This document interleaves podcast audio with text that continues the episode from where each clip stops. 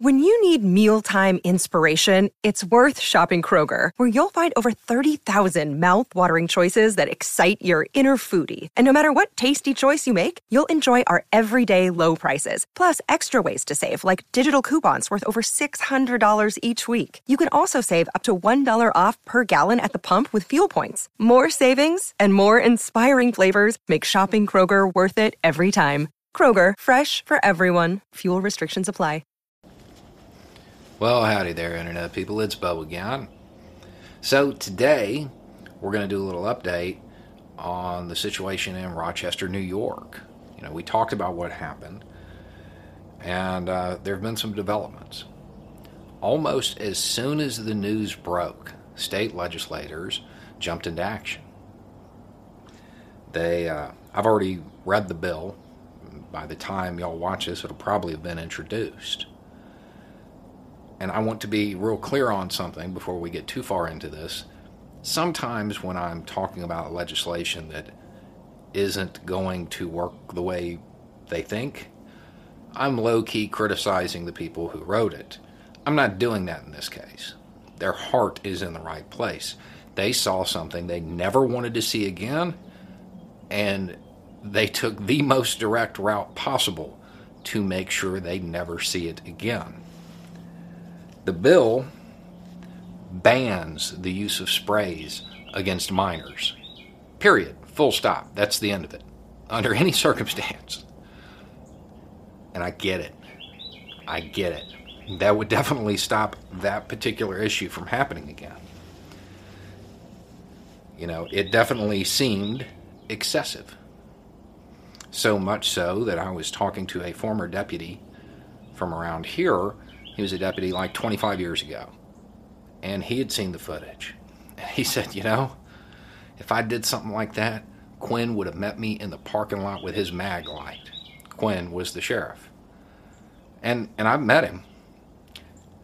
Now, I don't know that Quinn really would have hit him with a mag light, but I don't know that he wouldn't have either because that video. That was uh, pretty dramatic. But that little joke tells us something else, too. There's a lot of stuff on those belts. If you just take away one tool, they will go to something else a baton, maybe something worse.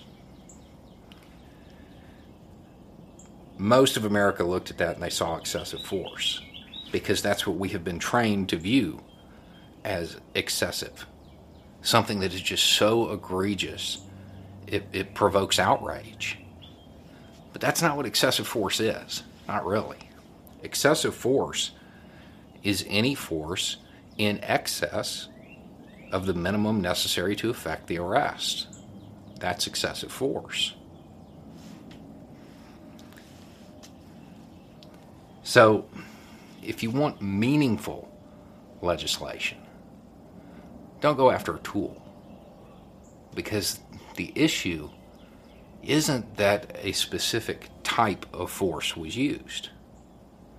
The issue is that force was used. So rather than go after a specific tool on their belt, go after the attitude. Go after the attitude. You want meaningful legislation? Introduce a bill that requires body camera footage be randomly reviewed, and any officer found to be using excessive force, force in excess of the minimum required to effect the arrest, loses their state certification or whatever it is y'all have up there. Again, I am not criticizing the legislators in this case. They, uh, their, their heart is definitely in the right place. They saw something that needs to change, and they were willing to introduce legislation to change it. Their heart's there. Now we just have to get the legislation there. Anyway, it's just a thought. Y'all have a good day.